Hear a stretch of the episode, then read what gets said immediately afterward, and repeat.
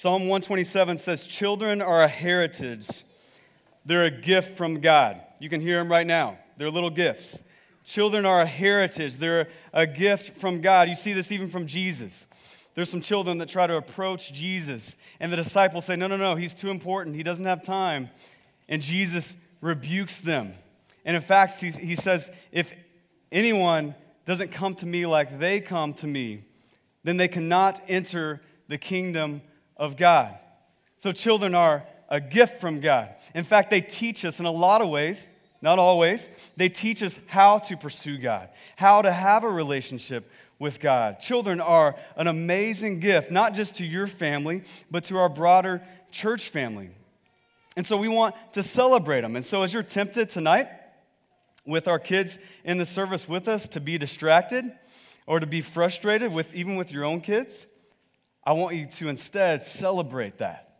As you hear the squirms and, and the screams and the cries, that you wouldn't be distracted, but they would be reminders to celebrate. The children are a gift from God. So, kids, kids, there you go. I can see some of you. I want you to focus in. We're going to have a shorter time, so I want you to focus in and listen. Parents, I want you to relax. I want you to take a deep breath. We can do this together. And then I want to acknowledge our PBC Kids volunteers. If you've ever served in our kids' ministry, if you've ever taught or done check in, served in any capacity once, I want you to go ahead and stand up for me. There we go. Yeah, there we go. Give those guys a clap. You can remain, remain standing, remain standing. I want you to get a workout for a second. Um, I want you to know, I want you to look at me. Uh, I want you to know that you are a vital part of the mission of our church that we believe that kids' ministry should make little disciples of Jesus. You aren't just downstairs doing childcare. Uh, you're doing ministry. You are participating in the mission of God. I have two kids. They come home and they tell me what they're learning about Jesus downstairs. They come home and, and sing songs and get excited about singing songs about Jesus. And so, as you look around at the kids in this room, just look around You can stop looking at me. Look around at the kids. These little guys and these little girls know more about Jesus because of you, because of what Jesus is doing in you and through you. And we want to thank you for that. It's a really big deal. So thank you very much. You can take a seat now.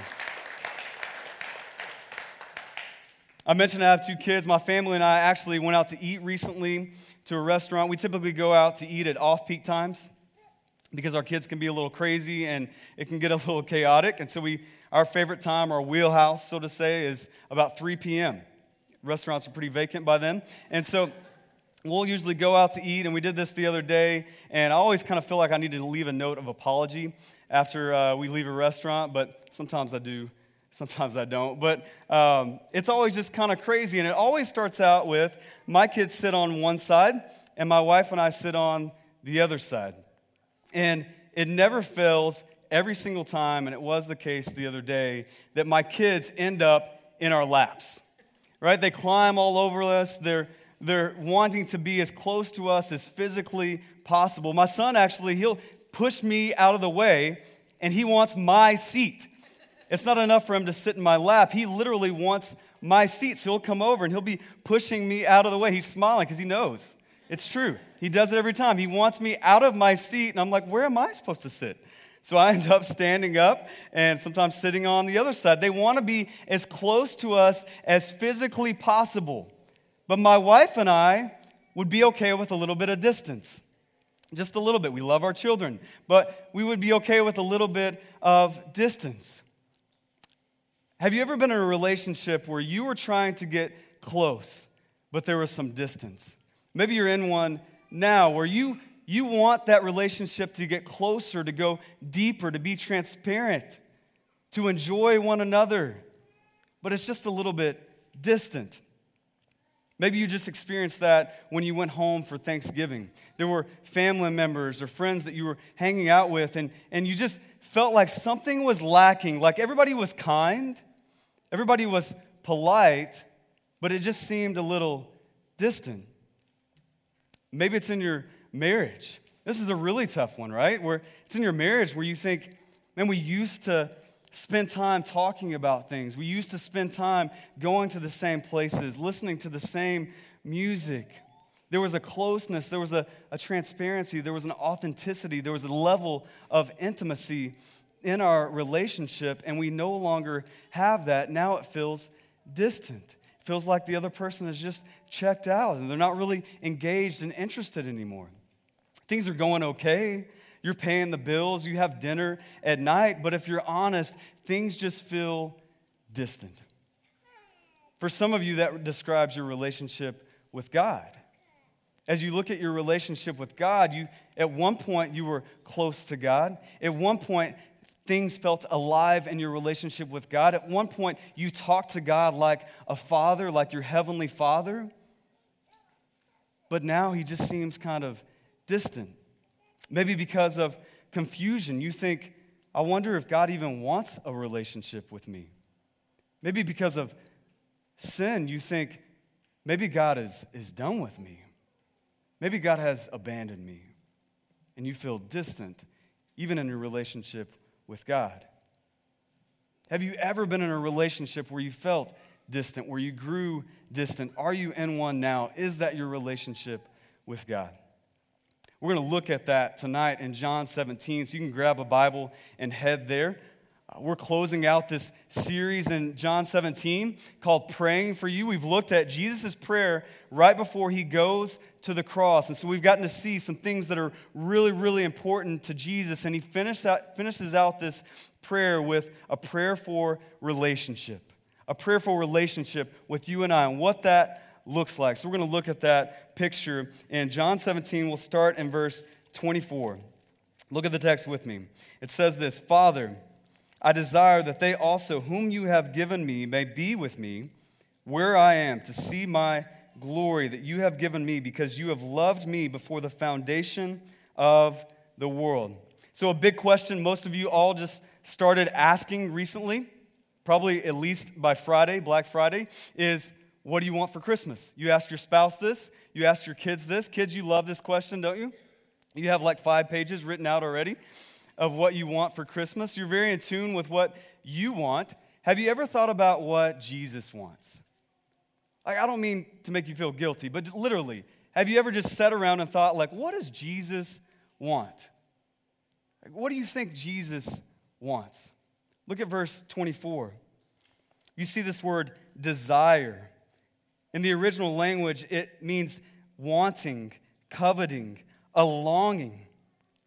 So, what does Jesus long for? What does he covet? What does he want? Look at the verse again. They also, whom you have given me, that you and I, may be with me. Jesus wants, Jesus longs for a relationship with you. Did you know that? Have you ever thought about that? Maybe you've grown up in church your whole life and you've tried to do good things for God, but you never realized that God wanted to be with you. Jesus desires that He may be with you, that you may be with Him. He desires relationship with you. When my family and I lived in Portland, we would go hiking a lot to these different waterfalls.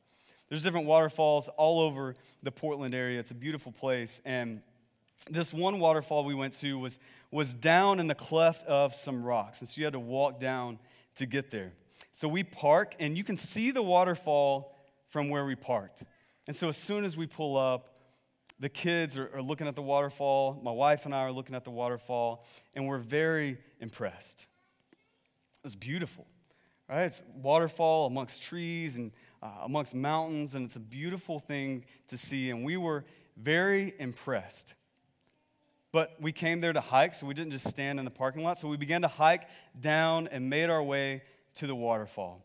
Ashwin, at the time, my son, was two, and we forgot that little pack that you carry him on, so it made for an interesting trip and a long trip down. But we, we navigated the trail with him over my shoulder and made our way down to the waterfall.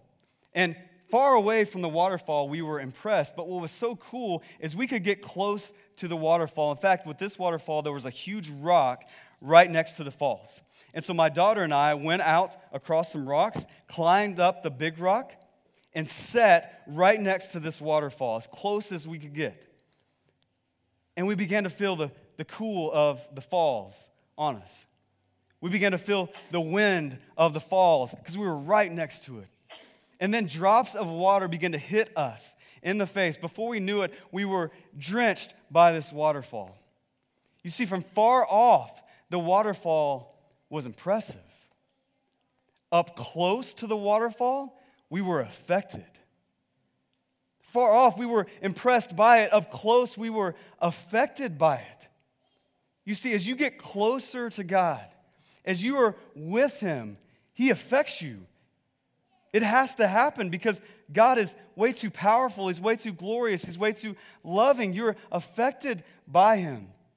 How many of you have looked at God from afar for way too long? Eh, I would imagine in a, in a church like ours, in a city like ours, you're, you're here at church, you come to church regularly, maybe you're in a few Bible studies, maybe you're serving, maybe you're doing things for God, but not with God. Maybe you're hanging out with people who know God, but you're not experiencing God yourself if you were honest, you're very far from God. You're keeping Him at a distance. Maybe it's because of sin in your life, and you think if I got really close, if I got that close, I would be affected by God. And I wouldn't be the same, and that scares you. Maybe you think if I got that close, if I really engaged God in intimate relationship, that He would be ashamed of me that maybe he would abandon me because he would know everything that I've done. You need to hear this God knows everything about you already. Whether you go close to him or stay far from him, he knows. He knows everything about you. And he's inviting you to come be with him where he is. That is his longing, that is his desire. So, do you stay far from God? in fear of God? Or do you come close to be affected by God? Listen, as a church, as you come to church, as you serve, as you go to a community group, our desire is that you would get more of God. Not that you would look at God and be impressed of what He's doing and be able to, to talk about it and articulate it and use all the Christian jargon. That's not the goal. We want you, as you enter into this room, even tonight, to be affected by your Creator because He's here with us. We gather together in this room because He gathers with us because we can be near to Him, just like when my daughter and I got on that rock and we begin to feel the cold and the wind and the drops of water. You begin to feel God's love for you, God's justice, God's righteousness because you're engaging God, you're coming close to God. That is His desire for you. Do you have a relationship with God? Or has it just become religion? Has it just become going through the motions where you know how to talk the talk? You even know how to walk the walk when other people are looking. But if you're honest, you can't remember the last time that you just spent time with God, that you just enjoyed the presence of God. You see, presence is what takes our relationship from theoretical to practical. Presence is what takes our relationship from theological to practical to experiential where it's no longer things we just speak about. Like you've had this experience, right? Like you've been in a Bible study and you've heard the same thing over and over your whole life. You've been in church and you've heard sermons on different things your whole life, but one sermon, one Bible study where you engage the presence of God, things hit a little bit differently. It feels like you're hearing it again for the first time.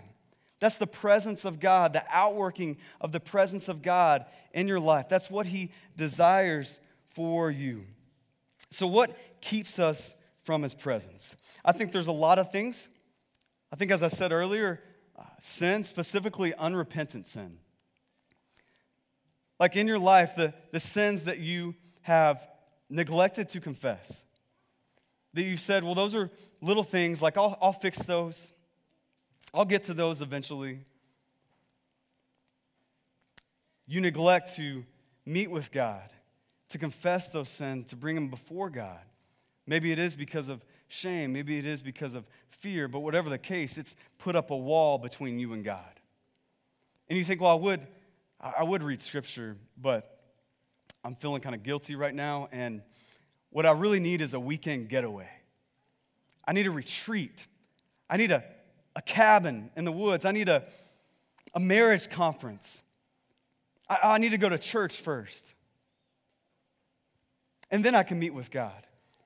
I, I need to sit on my back porch for, for two hours and, and log all my thoughts and journal all His ways. And then maybe I can meet with God. I don't have time to do that right now.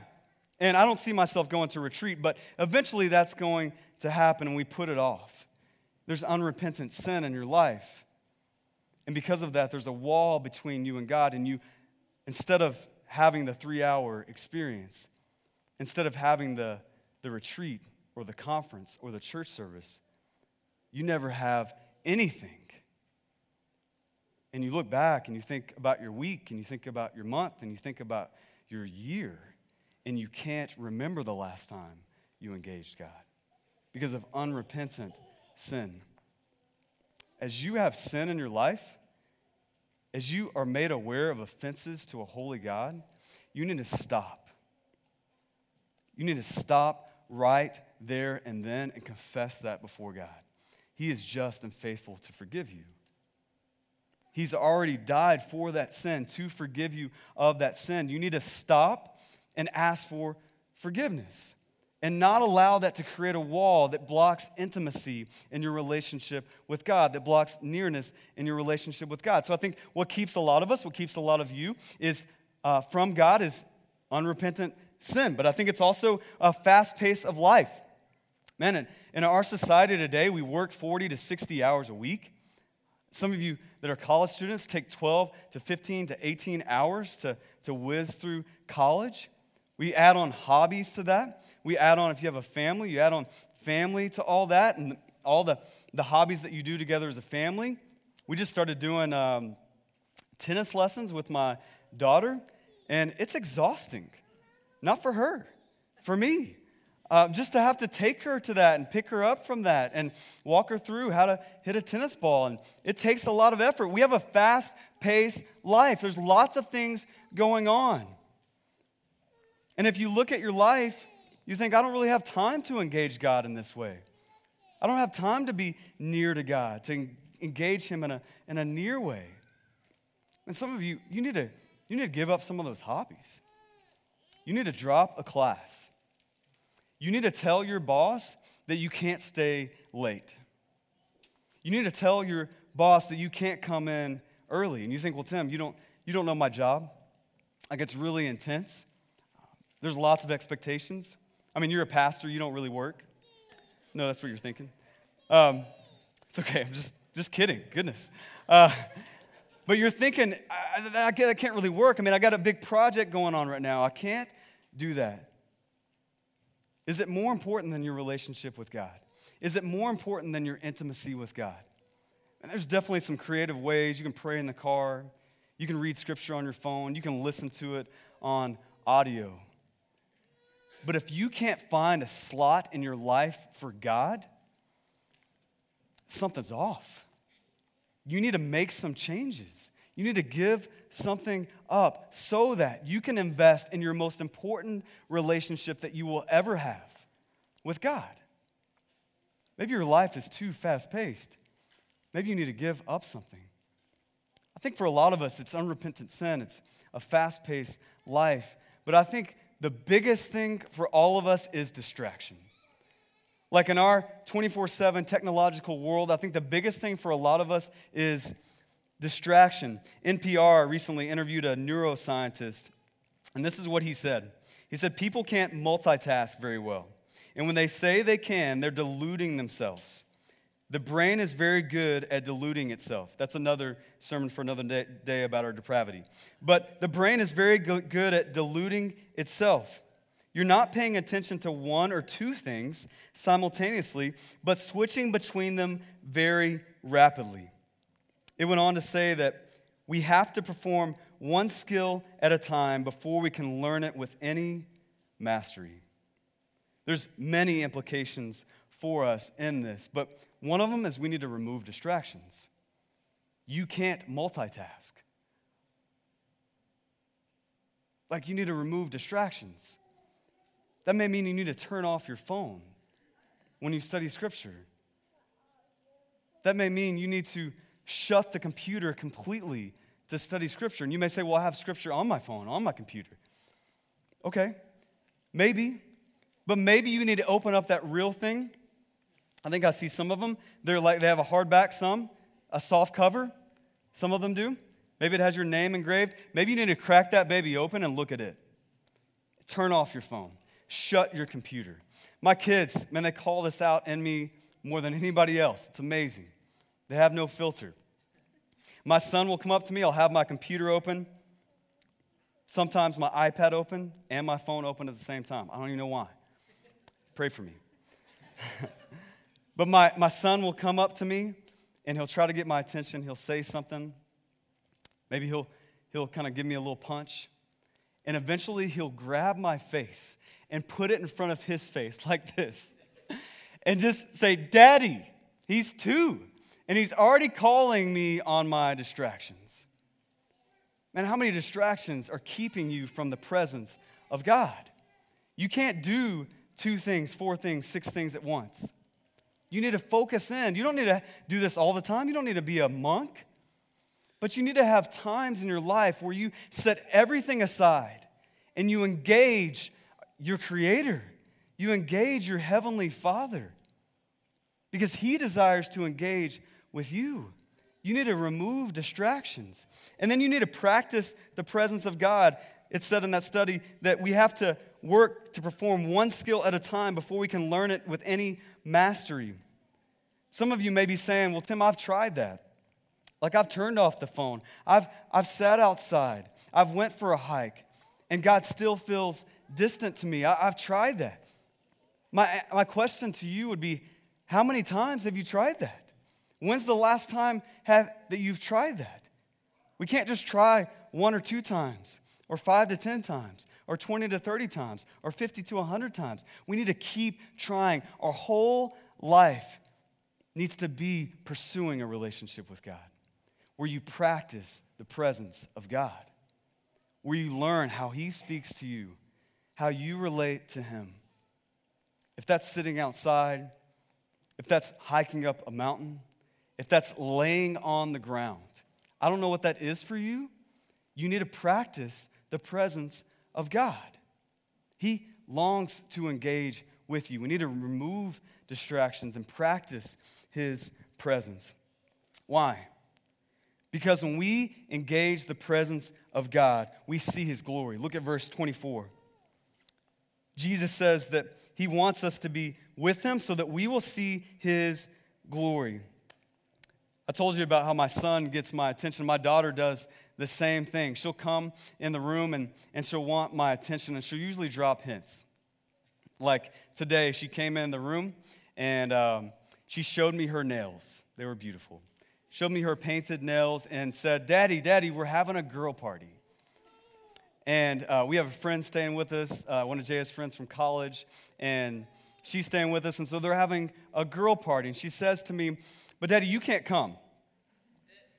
I said, okay, okay, well, thank you for the invitation, but I'm busy anyway, you know? And she says, well, well, she looks down, she starts to think about it, and she says, well, I guess you could come. I mean, it's a girl party, but I mean, you could come if you wanted to. And I'm like, okay, well, maybe, sweetie, maybe I'll be there in a few minutes. And she gets to the door and she turns around and she says, I mean, it's a girl party, but you can come. I mean, I, I wish you were a girl so you could come. I, I don't really know how to take that, but I think what she was doing was hinting at she wanted to spend time with her dad.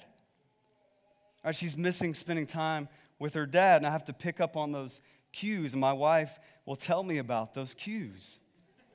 Say, Neela really wants to spend time with you. How can you tell? She's just, she's just talking about you a lot. She's dropping those hints.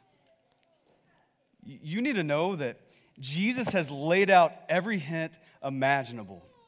He wants you to spend time with Him so that you will see His glory, so that you will see who He really is. He's made it more overt than my daughter. Right? He entered into human history. He came down from heaven. He put flesh on. He was born in a manger. He lived life amongst us for 33 years. He made it very clear. He gave up his life for you on the cross.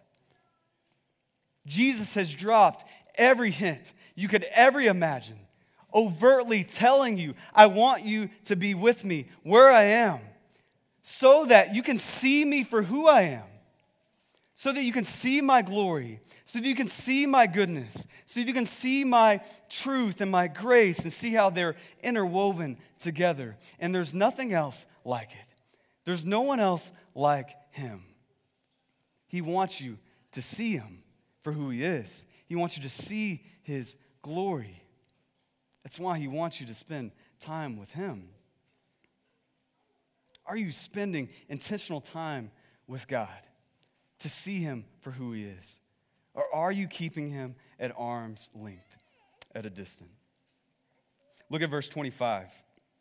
Verse 25, it says, O righteous Father, even though the world does not know you, I know you, and these know that you have sent me. I have made known to them your name, and I will continue to make it known, that the love with which you have loved me may be in them, and I in them as kids, we sing this song. It's, it may be new to you, maybe not familiar. It's, it's skyrocketing up the charts. But track with me. It's, it's uh, Jesus loves me. Mm, mm, mm. Kids, help me out here. Come on, Neela. For the Bible tells me so. I think I'm directing. I don't know what I'm doing. Uh, Jesus loves me. Is that how it goes? Kids, help your parents? No? You're not going to participate? Okay. Jesus loves me, right? It's been around forever. It's a great song, but it's missing one key component. Jesus doesn't just love you, his love abides in you. Look at the verse. That the love with which you have loved me, the Father's love, may be in them and I in them, that the love of the Father would be in you that if you believe in Jesus, that his love would be in you and that he himself would be in you. That Jesus doesn't just love you, his love abides in you. And this is tough for us to understand because as a culture, we've watered down love, right? We love everything. We love hot chocolate. We love Christmas trees. We love Christmas music. We love our food so much that we take pictures of it and put it online for everybody to see. Love has become watered down in our culture, but love is a really big concept. This love that abides in you, if you believe in Jesus, is a really big deal. In fact, it's not something we just say, it's love in action. Listen to what it says in, in 1 Corinthians 13 7. 1 Corinthians 13, 7 says this Love bears all things, believes all things, hopes all things, endures all things. This love is action, it has action to it. I don't know really what this is called, but I'm a little bit of a paranoid sleeper. Much less now, but I used to be really bad at this. My fr- wife and I first got married, it freaked her out because I neglected to tell her this truth about me. And so one night, uh, we have a vase with marbles in it in our living room. And one night, uh, it was installed on a shelf in the wall. It was our first year of marriage. We weren't too bright with installing things. So one night, that vase with marbles in it falls down off the shelf. The shelf comes off the wall, the vase comes off the wall, the marbles go everywhere. And I hear this, and I'm already a paranoid sleeper. I always think somebody's trying to break in my house. I don't know what it is. I think it's maybe it's the man inside of me that wants that to happen. So I can really, it, you know, experience go time and just bring it. Um, but I always think somebody's in my house, and this time uh, there was a little bit more of a distraction, a little bit more of a noise with the vase with the marbles and the shelf. And so I hop out of bed, I do this ninja jump over the side of the bed. My wife is like, Tim, what's, what's wrong? Um, and I'm like, shh. I think there's somebody in the house. So at the time, I go get my shotgun. Uh, you might not want to have sleepovers, but I go get my shotgun and it's not loaded, but I pump it a couple times just to let them know. And I walk out into our living room and I see the marbles all over the floor. And I realize I shouldn't have told my wife to be quiet, right? I should have listened to her. She's wise. She knew there was nobody in the house. How many times do we just say we love someone? Like if I were to, in that same situation, say there was somebody in my house, say there was, it was go time. my dream had come true and I were just to lean over to my wife and say, Baby, I love you. And she were to say, I think there's someone in our house. Can you go check? Just, you know what? I just want to experience this right now. I love you. Can you just hear that? That wouldn't be very loving. If someone was actually in my house, I would need to do the ninja jump off the bed. One day it will happen. And show her that I love her by protecting her, by having love that's active. What we see in 1 Corinthians, 1 Corinthians 13 7 is a love that's active. Love bears all things. Love believes all things. Love hope, hopes all things. Love endures all things. Love bears all things. It covers all faults. 1 Peter 4 says that love covers a multitude of sins. Love believes and hopes all things. Love hopes for the best. I can be a little bit cynical, and I was talking to somebody the other day, and they were saying, What if you just assume the best of someone? And I said, Well, that's an idea. But what if I look foolish? And they said, Yeah, but you'll just look foolish for Jesus. Like, what if you believed and hope the best for someone? You'll look foolish, but maybe you'll look foolish for Jesus. Love bears all things, it covers all faults. It covers a multitude of sins. It believes and hopes all things. It assumes the best about someone else. Love endures all things. Love is full of action. Love involves action. It doesn't just involve saying we love each other, saying we love God. It doesn't just involve coming to church and singing to God. It involves action. This is the love with which the Father has loved Jesus. This is the love which, if you believe in Jesus, is in you. His love bears all things. His love believes all things. His love hopes all things. His love endures all things. That love is in you. When you get that kind of love, when you grasp the love of the Father that is in you, it's then when you can begin to love others with the same kind of love. You may hear that love bears, love hopes, love believes, love endures, and think, I can't love like that. You can't. The love of the Father that is in you can. You see, once we understand our relationship with God vertically, we can begin to understand our relationships with others horizontally. Once we understand the presence of God in our own lives, we can begin to see that work itself out in the lives of others. Once we understand the love that is within us because of Jesus, we can begin to love other people just like that. What if our church loved like that? With the love of the Father that's in Jesus, that's in us. Don't you think people would want to come to this church? Would you want to be a part of this church?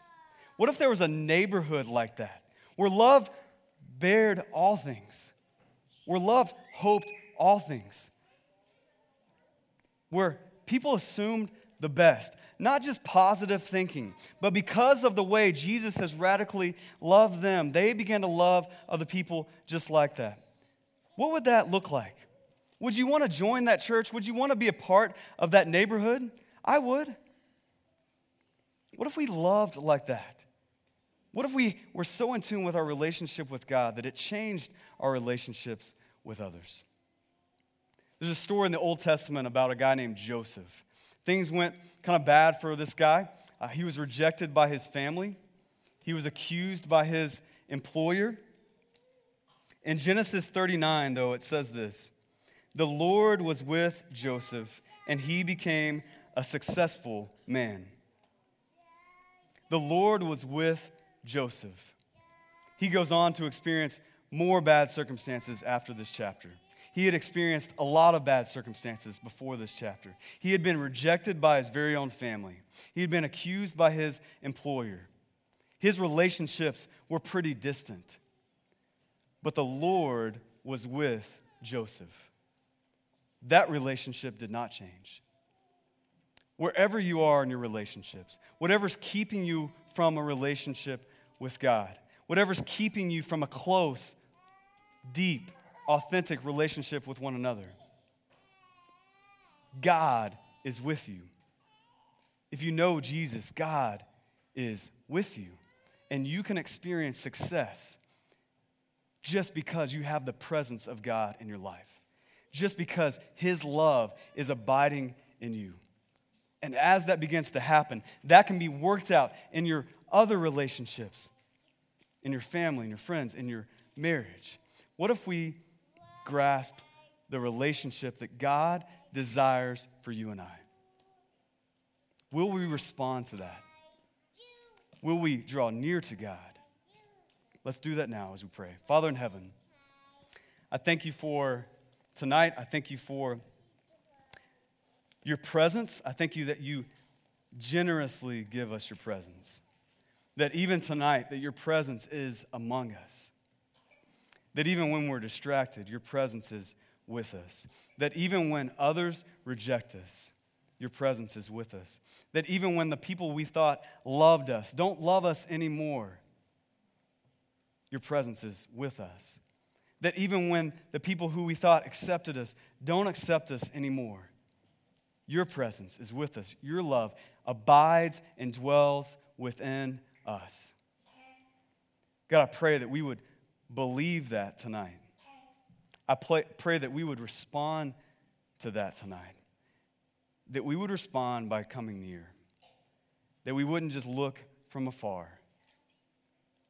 and be impressed, but we would come close to the God of the universe and be affected by your presence, by your love in our lives, that that would transform us, that would change every other relationship in our life. God, I pray that you would do that even now. It's in Jesus' name. Amen.